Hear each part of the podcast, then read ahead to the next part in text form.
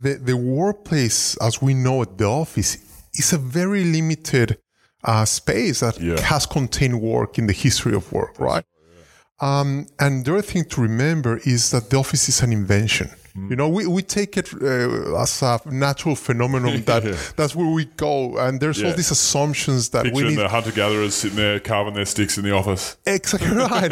but it's an invention, not different from a- any other ones. And Yeah. if it was an invention, then means it can be reinvented.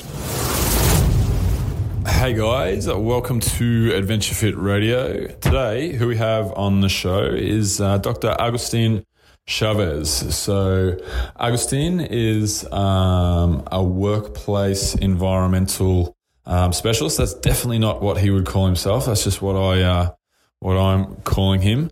So basically, he's an architect who uh, moved into a field of uh, designing and reshaping workspaces, the places that we work. So we actually had a really fascinating chat about um, workplace happiness, uh, what makes a good workplace, isolation of uh, of the human mind, um, basically a little bit about artificial intelligence taking over our jobs, and and um, universal basic income, and making sure that people, you know, people still have meaningful work in the future. It was actually really cool. He's a mad dog. Um, I really loved talking to him, and you guys will really love the show. So.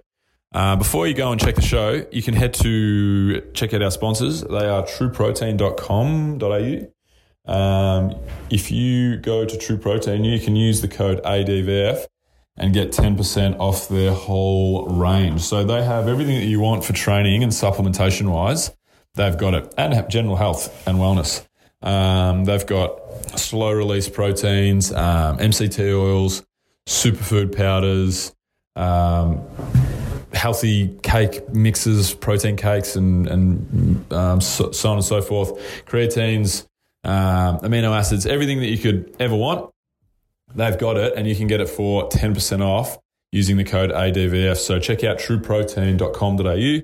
Use the code ADVF. We are also brought to you by Adventure Fit Travel. Head to www.adventurefittravel.com and uh, you'll find all of our trips that we have coming up. We have Everest Base Camp is the next one that I'll be leading. That departs mid-April, and it is um, genuinely the trip of a lifetime, the best time you'll ever you'll ever have. Basically, just getting up early, working hard with um, with great people, making friends, seeing the most glorious um, surroundings you'll ever see, and then sitting down and uh, and enjoying each other's company at night and doing it all again the next day. It's it's really the best of the best. So if you are interested in that trip, then make sure you make an inquiry, and you can also get ten percent off there as well using the code radio. So that is www.adventurefittravel.com. Check it out.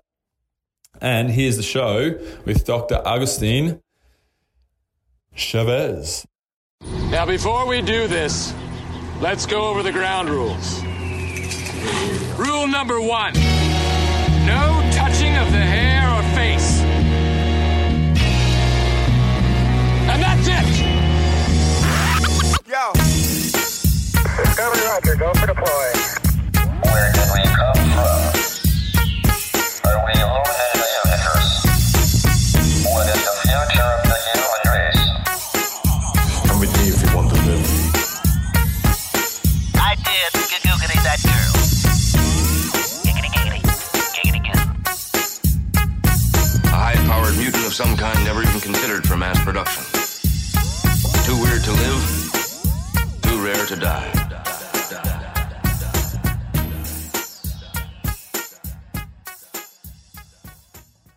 All right, so uh, we're here with uh, Dr. Agustin Chavez.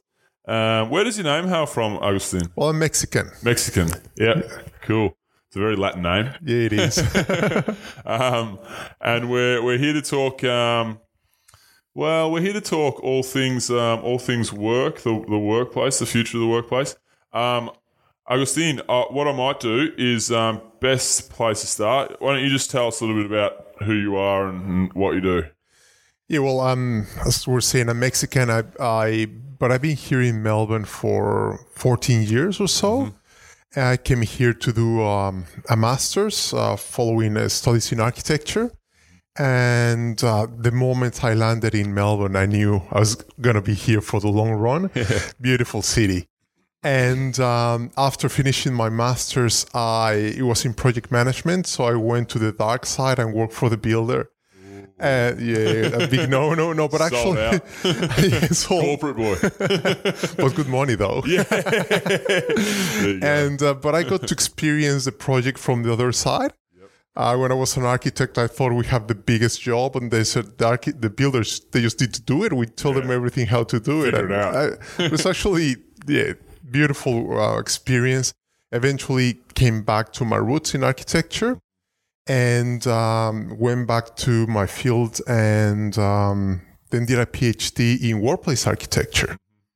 Yeah, cool. So, what does workplace architecture actually mean? So, like when you when you're doing a PhD and something like that, what are the what are the outcomes? Where did you expect to take that? Like, what are your yeah? Um, what I find fascinating is that um, I do find uh, people when they think about workplaces, they just think office, right? And, Yeah. and perhaps even boring or dull spaces. Uh, what I found fascinating about these environments is that it, it might have the clue of what it means to be human. As, and more so in this day and age that with technology and AI is pushing what we can or cannot do and what defines us. Um, therefore, if workplaces are the place that we execute work, is what we are meant to do of what highlights or means to be human. So, one of my um, conclusions of my PhD in my research was that the more technology that we develop through AI and all that, the more human the environments we design needs to be. uh, So to nurture those qualities.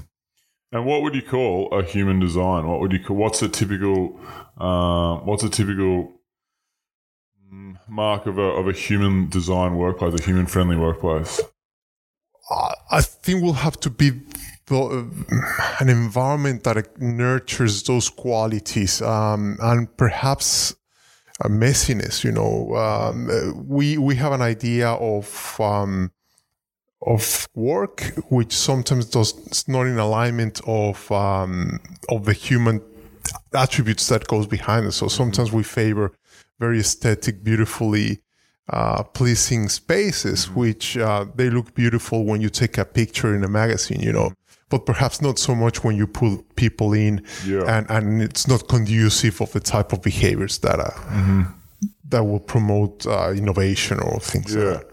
Well, I suppose um, the world's changing so fast. You know, uh, if you think back even 50 years, there probably wasn't. I'm not sure you'd probably know better than me, but there probably wasn't anywhere near as many people working in small confined spaces and uh, and high rise office buildings. So it's probably. Um, we're probably going against our um, our past and our evolution to be free flowing and moving and and uh, and active as human beings. So, how much of your role is trying to craft, um, you know, efficiency in the workplace, happiness in the workplace? Like, what's the what's the benefit of workplace architecture? What are you trying to achieve? Well, what is what we need to remind ourselves is that if we think about the history of work, you know, from civilizations and how we, the the workplace as we know it, the office, is a very limited uh, space that Yeah. has contained work in the history of work, right? Um, and the other thing to remember is that the office is an invention. You know, we, we take it uh, as a natural phenomenon that Yeah. that's where we go, and there's all these assumptions that we Picturing need the hunter gatherers sitting there carving their sticks in the office. Exactly right. but it's an invention, not different from any other ones. And Yeah. if it was an invention, then means it can be reinvented. And it was invented uh, back in the time with certain um, uh, contexts that they have to, they have stopped being relevant. You know, they're not relevant anymore. So we have new context that is perhaps what is fueling these new ways of working, you know, uh, office, people working from other people's homes, uh, co-boat, people working in boats. Um, Co-boat. co-boat. Right. that's, just, that's just people boating. Yeah, That's just well- going out for a nice day on the water. Why not? Or a co-workation, Yeah. you know, mixing uh, work uh, with holidays and so on. So it's all these different ways of mixing uh, the activity of work with different environments a- and spaces. Really interesting. I'm actually uh, obviously a member here at the Commons. It's a co co working space, and even that concept to me five years ago was very uh, very new. Um, now it's very much thanks to WeWork and thanks to just the growth of co work space being very very popular. It's it's common. I say I work from a co work, and people understand what I'm what I'm talking about. You know. Um, but this is this is very interesting because I feel like um, I feel like, and we'll probably touch something on uh, along these lines. But um, I feel like yeah, as humans, we're we are very isolated now, um, and I'm a big person. Uh, I'm a big believer in the third space. So you have your home, you have your office, and you need your third space, your community, basically your gym, your knitting club, whatever that is. Um, but I, we had a woman in here that, that came in, and I remember I basically was eavesdropping the conversation. Uh, she was just getting interviewed and, and shown around, um, doing a tour, basically. A French woman, and she told me she sat down. And, uh, she didn't tell me. She sat down. She, she was um, she was just in earshot of me, and she was talking about um, co living spaces that were really big in Europe. So they would have like a like a university dorm, but for adults basically, where there was a kitchen, communal kitchen, communal lounges, so forth. And you've got your rooms, and then everyone comes like a big hostel for Yes. adults that people live in uh, um, permanently, which I thought was a fascinating concept because the the the whole flow of the workplace and trying to re-envision it is it you have to still get work done, but is it to have it be a more community friendly environment? Yeah. So one of the questions that we ask is if we're still continue to build workplaces, what is the purpose of it? The purpose of it will be in alignment or should be in alignment with what the what work's gonna be, right? So we need to make the distinction between activities, what you the activities that you do and work. So for example, you can do Excel, spreadsheets, document Word, documents, whatever, wherever you want. Those are the activities. But work is much more important than that.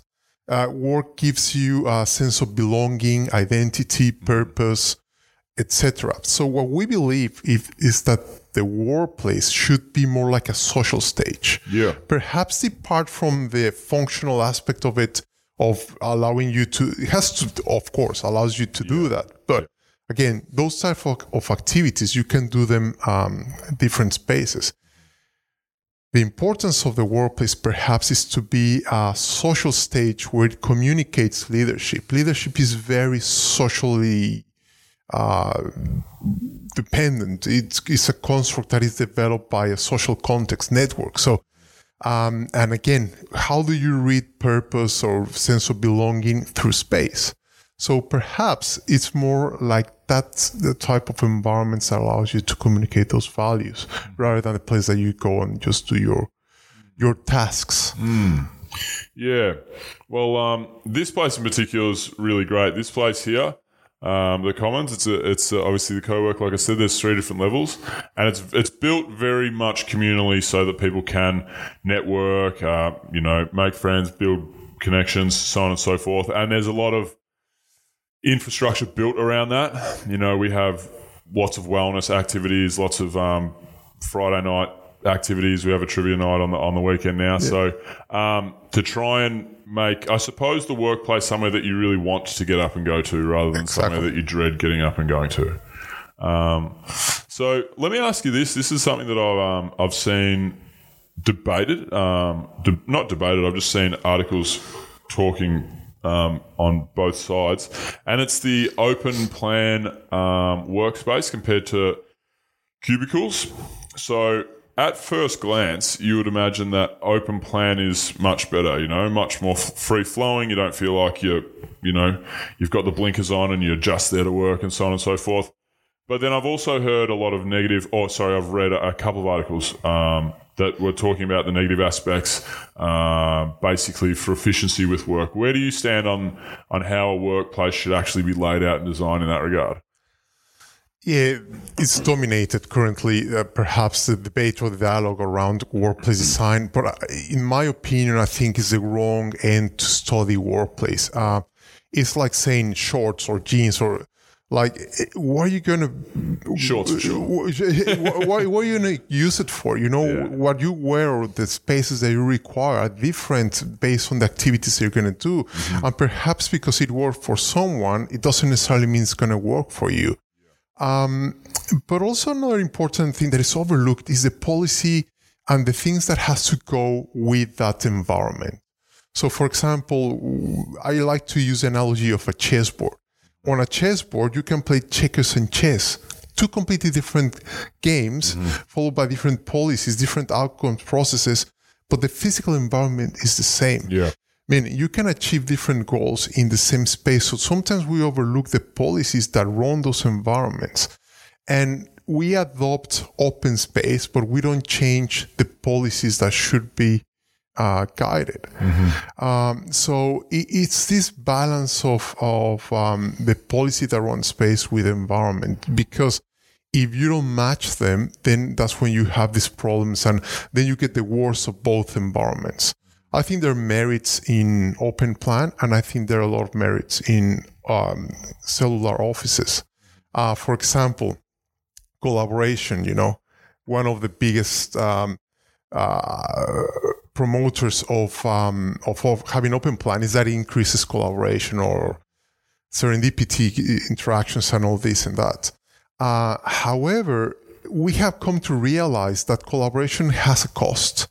It has economic cost. Uh, people having people in a room will cost uh, uh, money, also time, cognitive cost, bureaucracy cost of uh, people collaborating. Um, so now the blanket statement of collaborate more has been uh, further studied that perhaps it's not everybody talking to everybody are a bit more nuanced and some people talking talking to other people are a bit more interactions by design. Um, and so one of the other side of the scales that i've been studying recently is this concept of isolation uh, which perhaps goes against the grain of the move to collaboration. But around two years ago i i worked for a design studio and we have an office in Sydney as well. So, as it happens, in, a couple of weeks, I travel quite often uh, back and forth from Melbourne and Sydney, Yeah. and um, and I will see people from the Melbourne studio there and so on. So. By then, I had seen all the movies in, in the plane and all this and that. So I was bored beyond belief, and I was just reading, as you do, Darwin Theory of Evolution on the plane back. And I Reading, was, reading the dictionary. yeah, pretty much. And as and I was reading a paragraph that, that said um, of the Galapagos Island, uh, the iguanas. I don't know if you're familiar with that. That uh, one strand of iguanas arrived to three different uh, islands. Yep. And through isolation and through millions of years, they evolved very differently. One is a seagoing iguana, the other one is more land based, and so on. And there was this conclusion that said that um, isolation created the, that diversity. And in fact, it's geographical isolation that created all the diversity in species. yeah. So, Very, uh, there's a very interesting book, um, Guns. I think it's Guns, Germs, and Steel by Jared Diamond, and it talks about the cultural diversity from. Um, I think it was the wherever. Damn it, I've, I've stuffed this up. But wherever everyone everyone came from, ah, the Polynesian islands. Then ended up Hawaiians, um, New Zealanders, um, so on and so forth, and how their cultures became so radically different over a very short period of time, and it was because of that isolation and the and the everything that they had around them that they had to adapt to. Exactly right. And now I'm Mexican, which was very significantly different from Australia and so on. But now everybody has an Apple store, you know. So this connectivity uh, tends to bring um, to blend um, cultures or even genes. Or so my question was, to what extent are we making ideas blend?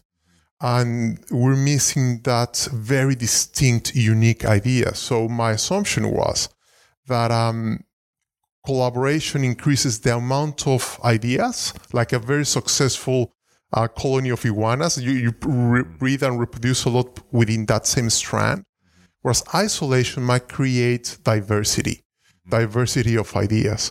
So back then, I got this idea. Well, what will happen if instead, if I have an idea and instead of sending an email to Sydney or jumping into a plane or whatever, I actually have to walk?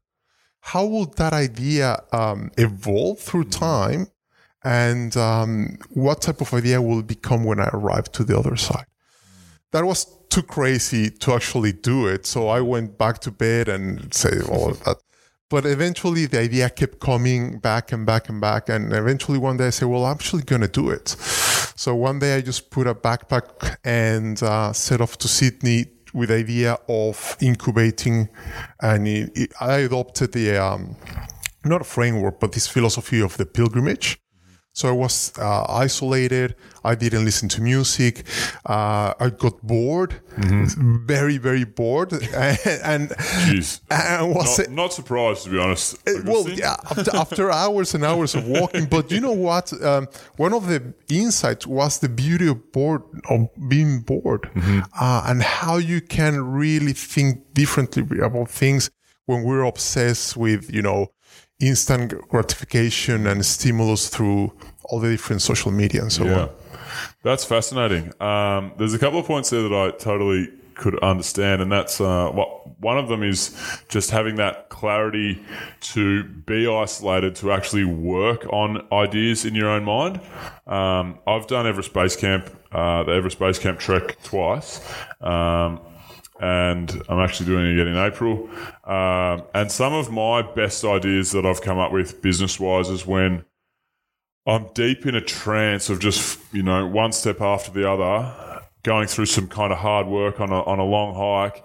And I've got an idea in my head and it, it actually has a chance to ruminate for, for an hour without too much conversation, without too much, you know, here and there. Because realistically, we try and get into deep work uh, uh, at work. You know, obviously the, the, the term deep work. You know, shut everything off. Okay, cool. This is I'm going to focus on this one task. But even that, it's so hard to not get taken away with your mind or with actual people, physical interruptions, so on and so forth. So, yeah, I've I've noticed very much so a couple of times when I've been on these long hikes that I actually I have my notes in my phone and they're just getting pumped with ideas and iterations and it actually is a really nice time to be able to let something stew in your mind and, and, and, and let it take its own form rather than it get influenced or interrupted or Absolutely. And you touch on a very important point that it's not the idea of just being isolated forever, but this idea to be isolated enough so that you give your ideas enough strength for them to evolve mm. before they get blended into this massive pool of ideas. So um, again, going back to the iguanas, these iguanas, uh, they can survive. There's two different strands that they cannot uh, breathe between each other. They're strong enough to be have their own identity and be individual. So what you do is by being isolated, you can create your own idea that uh, will be significantly different. Yeah, an idea that would stand alone, Yeah. basically, in that analogy. Um, that's very interesting because it's it's we are. I mean, it really is talking about the fact that the world is becoming one one culture, you know, and it's probably it's not a good thing, you know. Some of the I think some of the greatest minds that we've had in in the history of you know, the history of humanity have been very reclusive, very, you know, they've sat and ruminated on their ideas for probably too long sometimes. A lot of them went cra- uh, pretty crazy. But um, yeah, so that's an interesting concept. See, when, when you talked about um, isolation, I was obviously coming at it from the negative standpoint. We discussed before the show, but when we, we very briefly said that it would be cool to talk about the isolation part. Because I think of isolation I think of isolation in in a negative way. You know, I think of the term as, as a very negative thing. I think of um, social media being isolated by you know into the well connected in the friendships that that live in your phone. Um, isolation with you know public transport making you know to and from work. The the, the one bedroom apartment in the in the city and the, the office cubicle. But this isolation is, is very much um, positive, as you say. But how do we how do we talk about the other side of isolation and the the day and age that we live in, particularly in the in relation to the workplace? How do we make sure that we have that right mix of being able to have unique ideas and so forth, but still having such a community that somebody wants to get out of bed and actually go to work? So that's a very important point. So the um, there's an objective quality of you being by yourself. That's aloneness. So you're alone, and that can be then manifested in um, isolation, which is the negative outcome of that, or solitude, which is a positive one. Um, one will uh, withdraw you, have very significant uh, psychological problems, and so on and the other one um, will allow you to be creative and and that's the one that we would like to foster uh, how one will manifest and what the other one is very complicated. Uh, there's this um, after finishing my work i was invited to write an article following an incident with a couple of researchers. I don't know if you uh, know this but uh, there were a couple of researchers in antarctica working in a very isolated weather station. And one guy was reading books and the other guy kept telling him the endings. So one day the, the guy got fed up and stabbed him. Whoa. so that is I would do the same thing. you will, i mean talking about uh, spoiler way, alert uh, Jon Snow, he, he dies. yeah, by the way. Um, so that is attributed to this idea of cabin fever, you know, being isolated and this and that. Um, so it begs the question, uh, the, yeah, the stress that uh, being isolated, which, by the way, it doesn't have to be that you're by yourself, but you in a confined space with reduced number of people, you can be isolated in a crowd. 100%. Uh, and that's perhaps what we're experiencing now. Yes. So that to be with others, just to expand that, doesn't necessarily follow that you are connected. And perhaps with social media and uh, and other ways of socializing, that could highlight that you might be in a pool of people and still be more alone than you were. Uh, I think that's the worst feeling. I think it's much worse to feel alone in a in a crowded place. Feel like, oh my god, I don't know anyone. Everyone's having fun. I'm I'm stuck looking at Yeah. what everyone else is doing on my phone. I'd rather be sitting on my own, you know, with no one within ten kilometers of me. I'd feel much more at peace in that in that scenario. Yeah, absolutely. So, so the idea is, um, how do we make sure that we get a positive um, outcome out of being alone? And uh, again, we talk a lot about uh, white collar work, uh, office work, and this and that. But for example, truck drivers, they're one of the most isolated professions Yeah. as miners and so on. But truck drivers in particular, uh, and even though if they're in the mood, uh, uh, in the move, and they see landscape changes and that, they're still very isolated. They have very dysfunctional families, etc., etc. out of that. So it's something that is out of is a concern. Then so, uh, work is um, the white collar work is much more social, and again we get our social cues out of it from as we discussed before. So it's a balance of how we can um, make sure that we tick the, the, the physiological and psychological and, all the requirements to be connected, but also how we allow ourselves to be in that um, solitude uh, that we can generate ideas that are not uh, blending to you know the, the common ideas. If anything, innovate. Um, Yeah, yeah, that's yeah interesting. Uh, I feel like with the um, isolation or solitude, I feel like that's a. Would you say that that might be best suited to you know personality testing the certain person? Because me, for example, I I know when I talk to people who say they love to be alone and that they live by themselves and they they need their downtime and so forth. I need downtime, but I need to be surrounded by people. I'm not really good on my own. And that's my own problem. You know, that's nobody else's problem but my own and stuff that I have to work on. But I get, you know, if I sit at home on a Friday or Saturday night, it drives me crazy. But I don't like to go out and party and be so. So I have to be active. I have to go walk my dog for two hours, or I go to the movies by myself. Or I have to be doing something so my mind isn't on shit. You're sitting at home on your own, like what you know. It's so for me. Maybe it's something that I could, you know, continue to get better with. But do you think it's like it's really suited on the personality? Absolutely. Well, how you handle the solitude and the, and the, all the isolation, whatever way you think of it, I should say. I know it's the same thing, but which which you deem it in your head. Well, you, you're touching on um, various things. First, that you're recognizing that not everybody is the same. So, therefore, that nuances in design, which extend to organizations and then follow up into open plan and enclosed plan. That's why there are different types. But going back to the um, different ways of responding, uh, Susan Cain, she wrote a very interesting book called uh, Quiet she reminded us that uh, we have a continuum or well, two scales of introverts and extroverts, right? And it's the difference of how much you get feedback from your environment and how you buy, bounce ideas. And yes, so people will uh, be in that on that spectrum on that scale. Some people need the type of feedback that you require.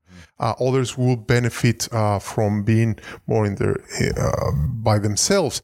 And what we're seeing is that perhaps the type of environments that we're designing um, promote or fo- or or fosters the qualities of the extroverts. You know, a lot of collaboration, meetings, and perhaps you're not ma- making decisions based on the quality of the decisions, but on the ability of the people or to thrive or to put forward an argument in those type of contexts. So you might have someone in the corner that is very quiet, but he or she might have the best answer, Yeah. but cannot articulate it in the best way that someone that is pushing that agenda harder.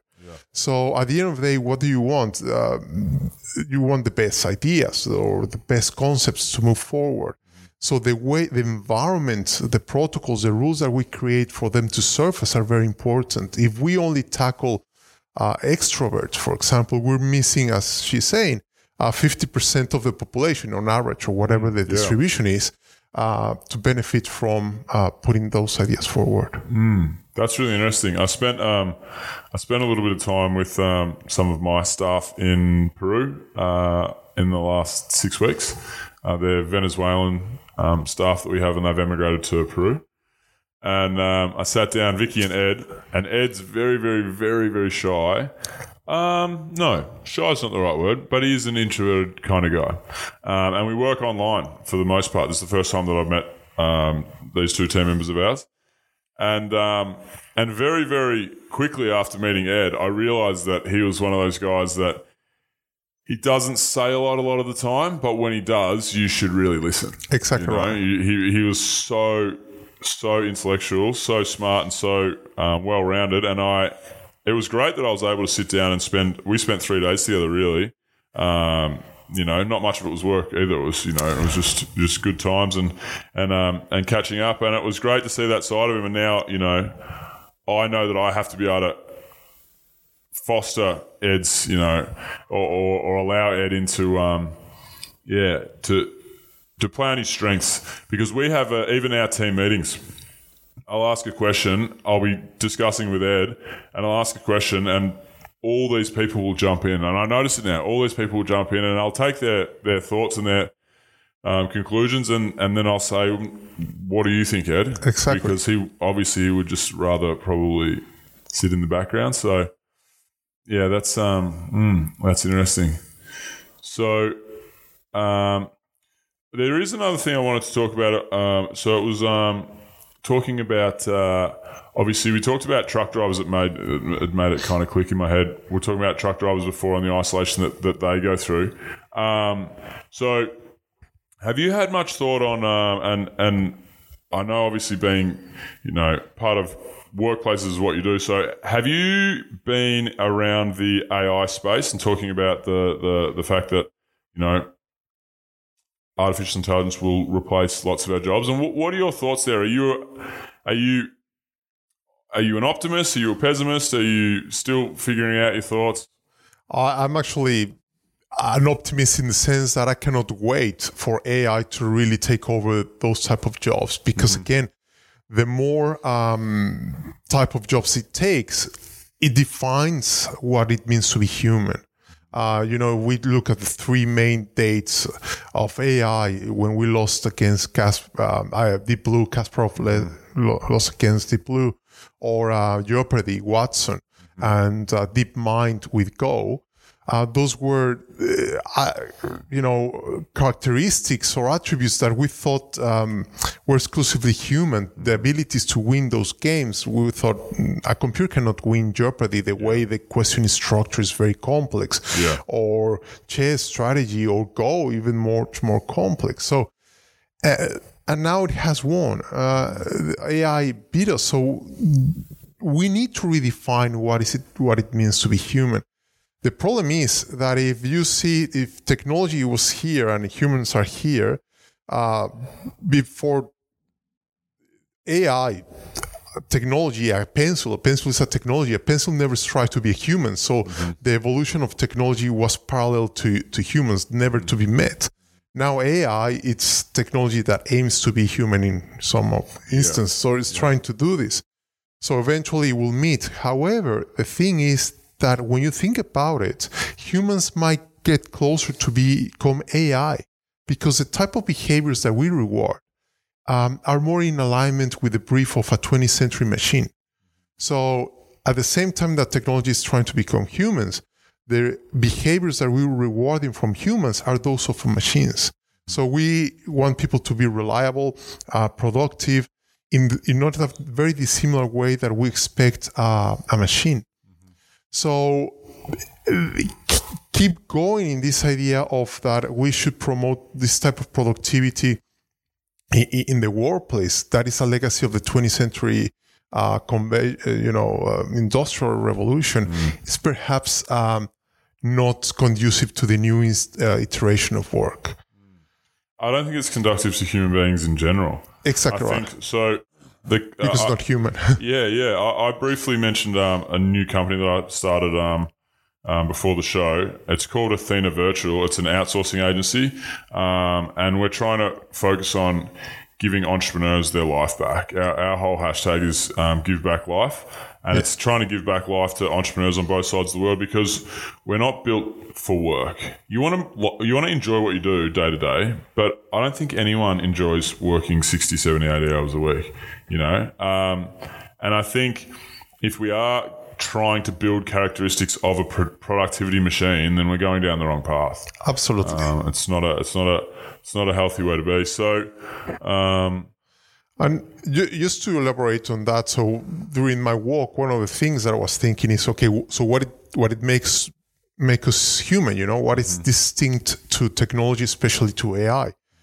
And after a lot of thinking, um, I one of the conclusions was that perhaps absurdity, when you think about it, is one of those things that is perhaps very difficult to model everything that is, uh, uh, and I'm not an expert of AI. At the end of the day, I'm an architect, but I've been uh, socializing this idea with people that are in in this area, and absurdity is very difficult to model because all these AI uh, logic based models.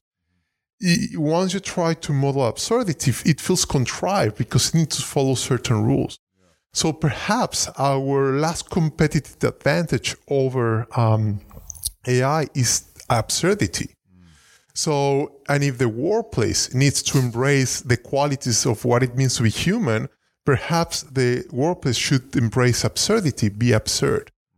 Now, that's an absurd thing to say. To that's an absurd thing to say, and Very and- human of you. It's very human.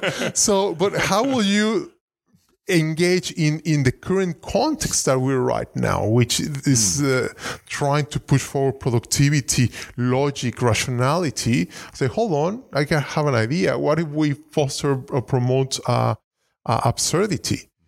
But when you think about it, yes, it's absurd, but then again, that is human. That's perfect. Mm, that's um yeah. That's a, a good way to look at it. Surely um surely the, the biggest characteristic that makes us human is love and connection, right?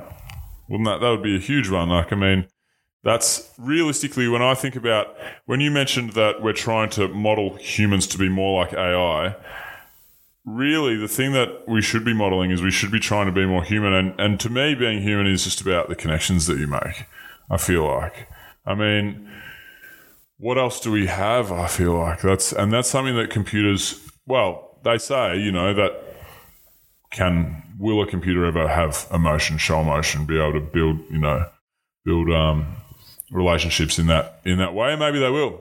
who knows? But I feel like that's for mine, and I've done about 25 seconds of deep thinking on it now. That's about as far as I go. But I feel like that's the most human thing, uh, human characteristic that we have is is love and, and connection. What do you think? Well, I think it has to be aligned with purpose. Um, so again, through through the walk, another um, framework or the analogy that I was inspired with was the notion of uh, Sisyphus. I don't know if you know the uh, myth, the Greek mythology of this guy that was uh, uh, punished by the Greek gods to push a rock up Yes. a mountain just for it to fall uh, and do that until eternity. So, what drives someone to? So, there have been studies. Camus, Albert Camus, perhaps the most well known about this. Um, what is the motivation that you have at the base to start pushing, and in the middle, and then at the top, and then you walk down and do it again? Very different motivators about what drives. So, it's trying to find meaning in the activities that we do, even if there seems to be meaningless. And perhaps meaning, um, one of the uh, insights that I have as well was our pursuit for meaning.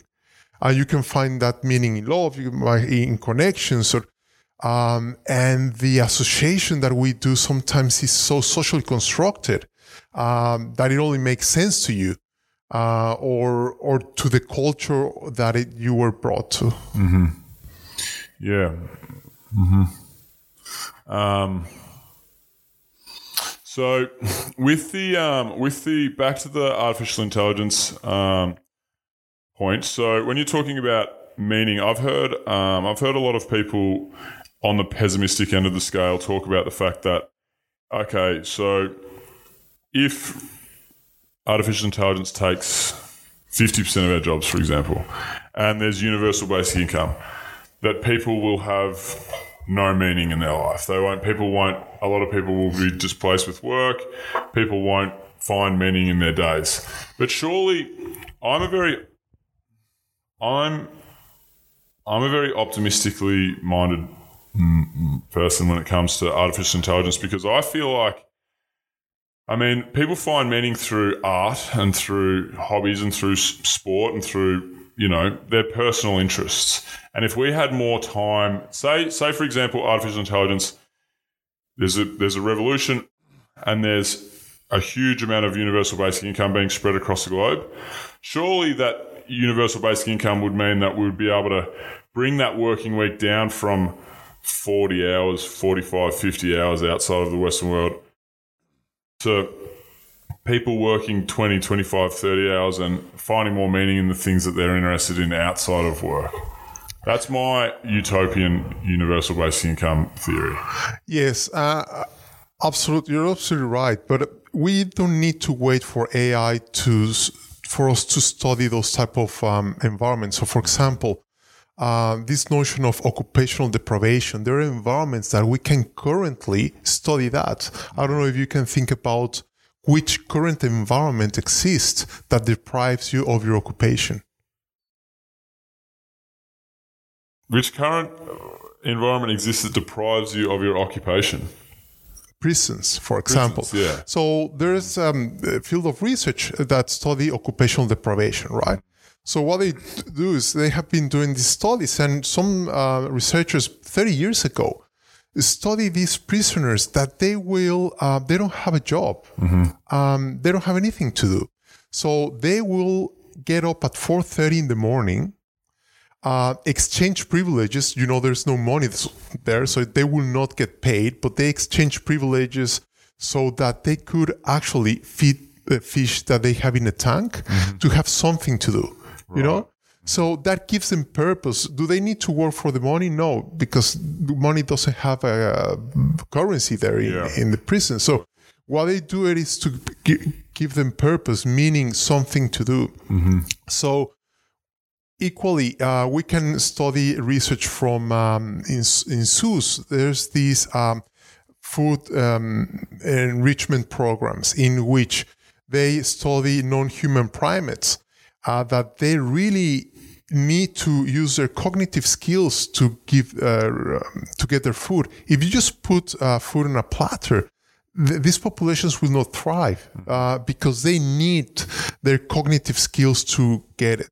So the point is, yes, um, universal uh, salary uh, income will allow us to uh, come to a solution with the current economic system because what we need to understand is right now the instance of work until very recently for the whole history um, the work and means of production and livelihood have been linked. But what we have experienced right now also is this re- disruption that perhaps uh, what you do doesn't really have to be aligned with the means of production or how you achieve or gain access to services and products. So, in that regard, it, you need to find meaning and purpose in other ways. Um, so, base uh, universal base income perhaps will is a solution for, for our current economic system. But if we change that, we might find ways of finding purpose, and then machines uh, produce everything that we need. Yeah. We need to understand that economy is it's not about money. Economy is the management of the most scarce resource. So it's what you want the most but have the least. Through the history of humankind has been perhaps money, but economies can shift and organizations, you can see it now. The, the economy of some organizations is talent, quality, time. Well, it would have been food. Would have been the first major economy, really. Yeah. Before there was money, it was everything was food based. I would imagine. So perhaps we're in a tipping point that we change our economy from money to other different to purpose, and then therefore we will change our whole economy system. And yes, the universal base income will be a transition, uh, like an adapter between USB uh, and whatever it is in between. Uh, but then eventually um, we will have another uh, type of economy. Yeah, it's interesting. Have you ever read um, Lost Connections by Johann Hari? No.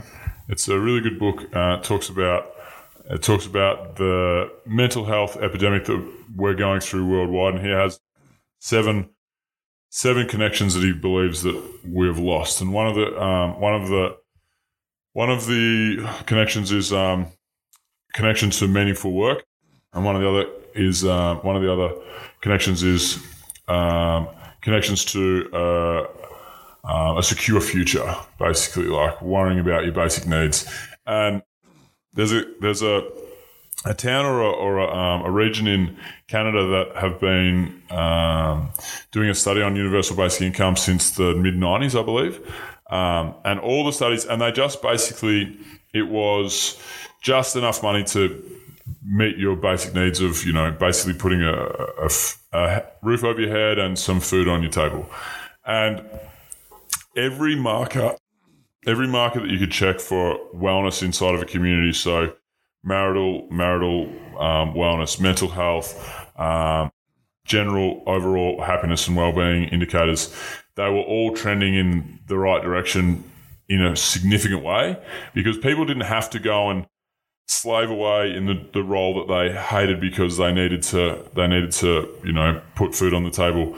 People were able to work 25 hours a week and still survive and spend more time teaching their teaching their son how to you know how to ice skate or go go fishing or whatever they do. You know they were able to spend more time with their family and and and mainly they were able to to um, they were able to know that no matter what happened, if there was an economic downturn or they they were injured or whatever, that their family would be fine and they, they wouldn't they wouldn't lack the basic basic needs, um, which I found was really really fascinating. So I feel like hmm, I don't obviously know enough about it to to be super um, super super educated on the subject, but I feel like it's going to be a great thing. And and I mean, at the end of the day, there's going to be a lot of I don't know. This might be might be different, but every time that there's a major shift in the way that we the way that we work, there's new economies created from the the old economies that, that died. You know, think of the internet for example.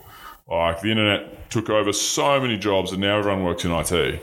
You know, so that might not be the case with artificial intelligence because it's a it's a whole new style of revolution.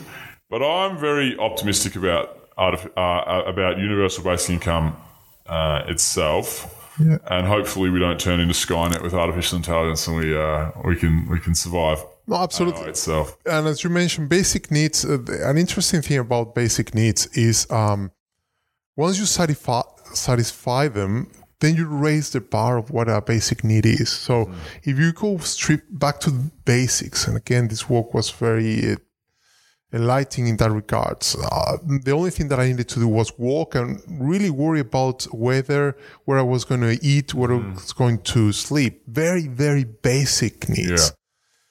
the moment that society satisfies those, you have a new level of basic needs that perhaps is whether you have Wi-Fi connection or not, whether you have uh, enough uh, likes in your Instagram, and then so I think we will adapt to a new world of basic needs and. The more we satisfy them, the more we go to the next level, and then they become your next basic needs. Uh, because if you strip them down to what it they, they are, which is sleep, eat, uh, breathe, those ones, once they're satisfied, you you, You move to the next. you move thing. to the next thing. Uh, so That's very human in itself. that's very human in itself. Yeah, and it's it's probably not a great trait in the human uh, in the human being. But let's not qualify them because one thing I came to realize, let's embrace them. Even the, the things that are our flaws, perhaps could be our strengths. So, you know, if that is human nature, it's human nature. And doesn't, let's not jump too quickly to say whether that's uh, good or Yeah. bad. Yeah, no, that's fair. That's fair. Augustine, we're going to have to um, get you out of here, my friend. Um, so before we do, I've got three questions that I normally finish the show with. Um, they're going to be very rapid fire because we uh, we need to wrap it up. Um, but we'll we'll get to them anyway. So my first question is your favorite travel destination on the planet. Where is that and why? Um, pretty much wherever I haven't been yet. Okay. And what would be top of that list? Um, eventually, I would like to do Aconcagua. So that's Oh, something. really? Yeah. So I've been. Cool. I've done Kilimanjaro base camp. Um, done some of those treks. Uh, Aconcagua. I don't think I'll ever go to Everest. Yep. Uh, but Aconcagua is top of my list. I also really want to do Aconcagua. Yeah. Maybe let me know when. Yeah, yeah. I'll It seems- join you. It seems very achievable. Yeah. It's a very achievable, um, but still challenging pursuit. I feel like. Um, yeah, cool. Um, my you basically answered my first and second question um, together because it, my first my first question is normally your favorite travel destination, and then it's my your my second question is your dream travel destination. But we'll go to my next question, which is uh, which is normally my last question, which is um, do you have any books that you like to recommend to people? They can be graphic novel, it can be uh, autobiography, it can be Yeah, and actually, this is a recommendation that I got as a recommendation. It's a book called The Most Human Human, and it's very aligned with what we've been discussing. Is um, you know, with the Turing test. Yeah. Uh, so obviously, there's one uh, team that is trying to push AI to win the Turing test, and there's obviously the human team that tries to compete against them. So um, this book is based on the guy that was on the human side and trying to demonstrate to convince the the judges that he was human. So it raises all these questions of what it means to be human, what is technology. So it's a fascinating, very well written book. Yeah, that's great. Um, all right, cool. Augustine, where can people find you? Anything that you would like to plug, so on and so forth? Um, I, there's a website of my work is www.sg2s.net. Perfect. All right, cool. Well, thanks for coming Thank you very show. much. Really enjoyed it. Thank you. Thanks. That's a wrap. Alrighty, guys. Thanks for listening. If you enjoyed the show, please um, support us. You can do so by sharing the show. You can do so by telling a friend. Um, you can do so by pledging on Patreon. That's www.patreon.com forward slash adventurefit.